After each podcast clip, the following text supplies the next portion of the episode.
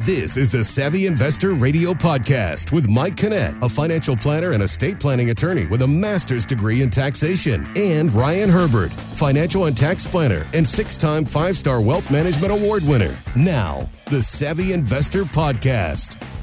Mike Kinnett has the weekend off. Ryan Herbert in the hot seat this weekend. Ryan, how are you? Good to see you. I'm doing great, Mike. How about yourself? I'm doing well, but if you're looking at the headlines today, I mean, we're they're they're forecasting uh, recessions. the stock market is going up and down. It's on a roller coaster.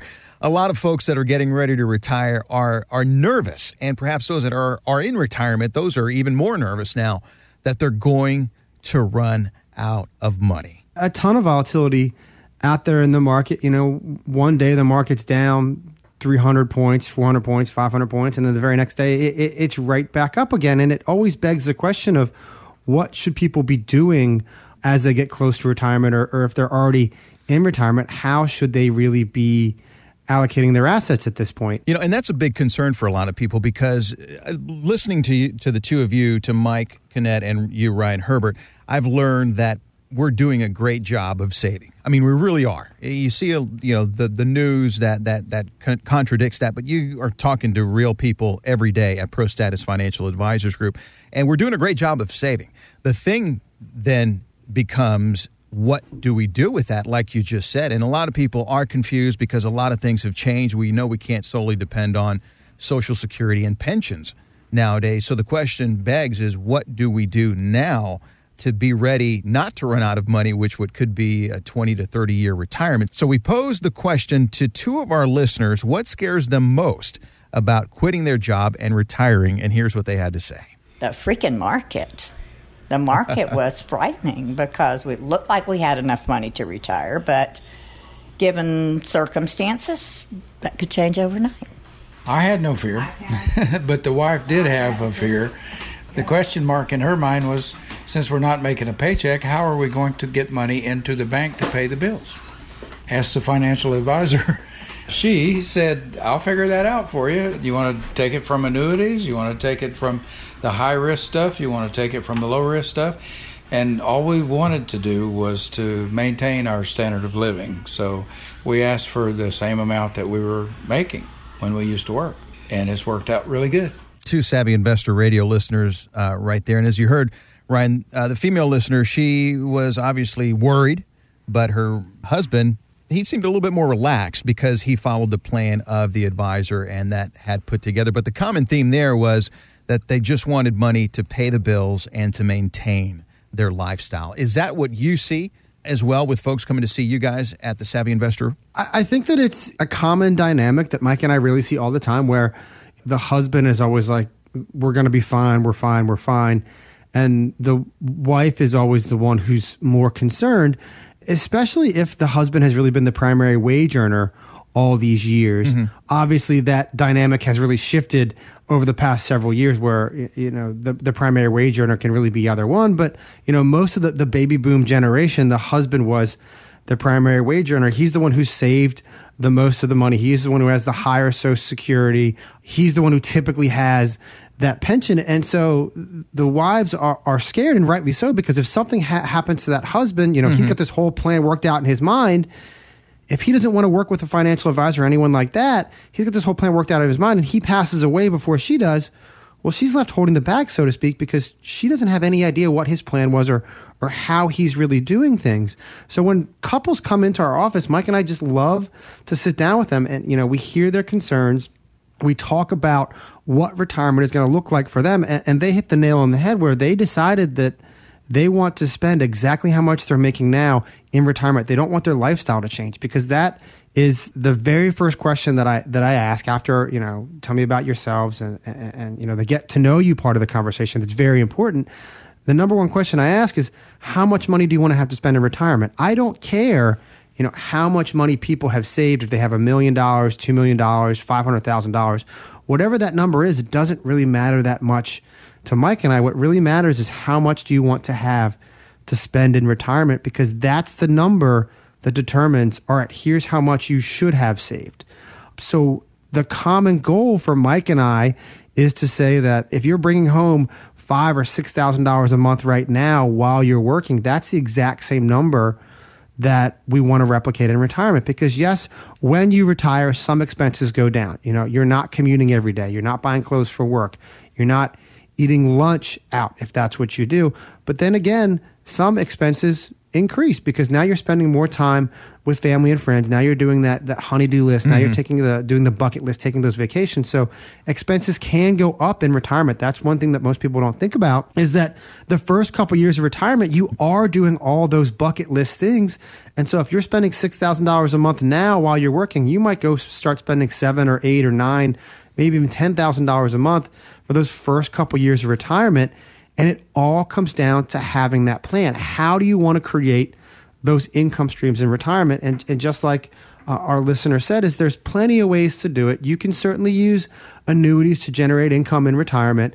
You can use low risk, uh, I'm doing my air quotes here. You can use low risk investments to mm-hmm. produce that income in retirement where you're using a portfolio of bonds and CDs and preferred stocks that, that all pay some type of dividend, but there is risk there associated with those. And then you can rely on the stock market. You know, the, the old saying goes, you put money in the stock market and is, it, the stock market earns eight to 10% over time and you can take out 5% and statistically never run out of money. Well, yes, the stock market does average 8 to 10% over time, but that's over a 10 to 15 year period. Certainly in the most recent 10 year period, I think we're just over 5% for the market. So, you know, you would essentially have gone nowhere with your money. So it really all comes down to how do you create those reliable, predictable income streams that you and your spouse cannot live. What Mike and I love to do is we really bifurcate the assets. We take the money that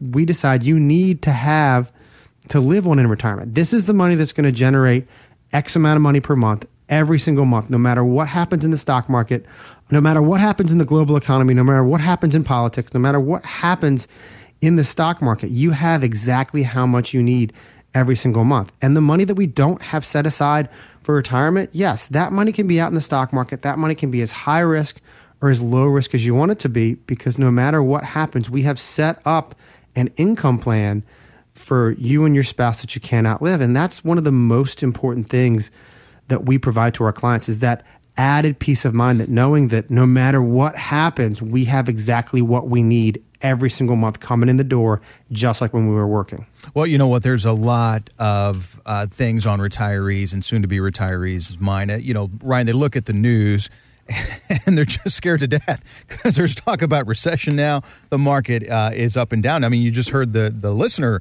uh, a couple of minutes ago. She said the freaking market. You know what I mean? She was so adamant about that because it drives them crazy. But it's interesting to me that no matter uh, the words we use or the news headlines, I mean, it is difficult, yes, but the bottom line is is that people just want to know that they're going to have the money that they need to pay their bills in retirement and maintain that lifestyle. And you guys understand that at Pro Status Financial Advisors Group and here on the Savvy Investor Radio. So, Social Security, uh, Ryan, is a is a hot topic for baby boomers. Ten thousand retiring every day, and I've heard that you know no matter how much money you have whether you have 500,000 saved for retirement, whether you have $100,000 saved for retirement or a million.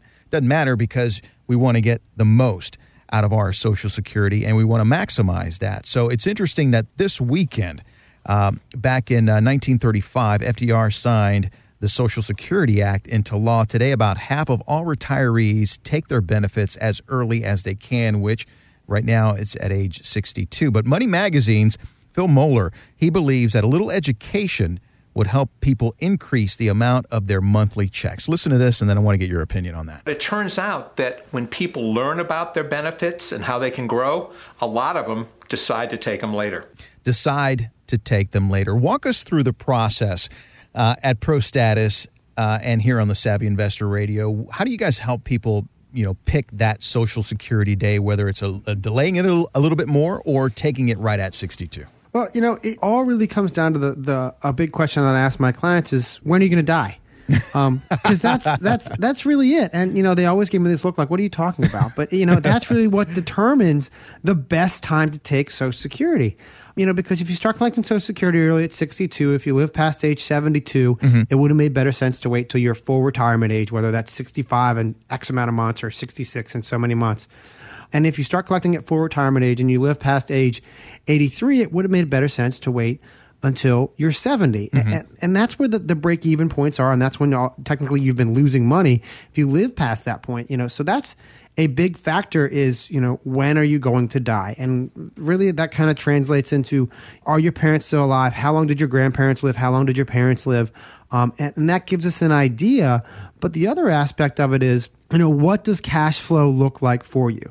You know, if you need the money, absolutely need the money at 62 because you want to retire at 62 and your your assets can't support you waiting until 66, there's absolutely nothing wrong with collecting it earlier. Just acknowledging that you are potentially leaving money on the table if you live past this age, which most people do. If you're happily married at age 65, there's a pretty good, there's a 50% chance one of you makes it to at least 90. So that is one thing you really need to think about. And it, it, it also comes down to the different strategies there are where one spouse can delay waiting until 70, the other one might start it at 62.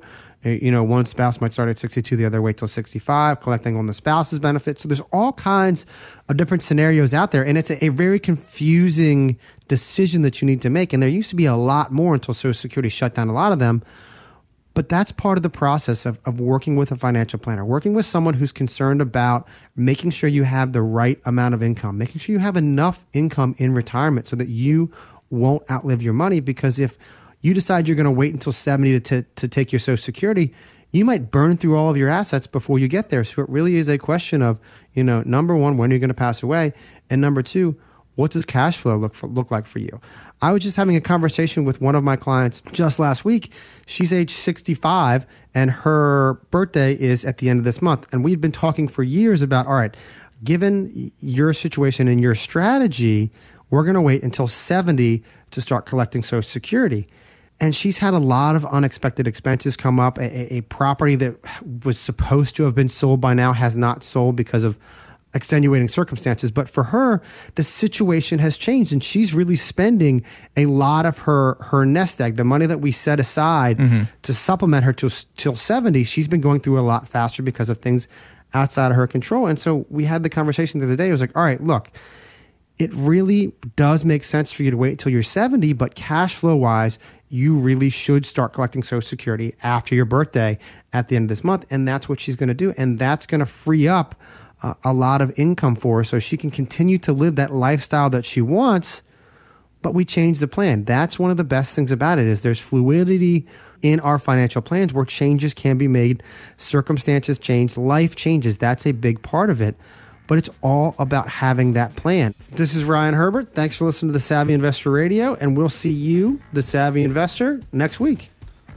Thanks for listening to the Savvy Investor Radio Podcast, brought to you by ProStatus Financial. For more info on Mike and Ryan, to schedule a consultation or upcoming workshop and radio show times, go to thesavvyinvestortv.com.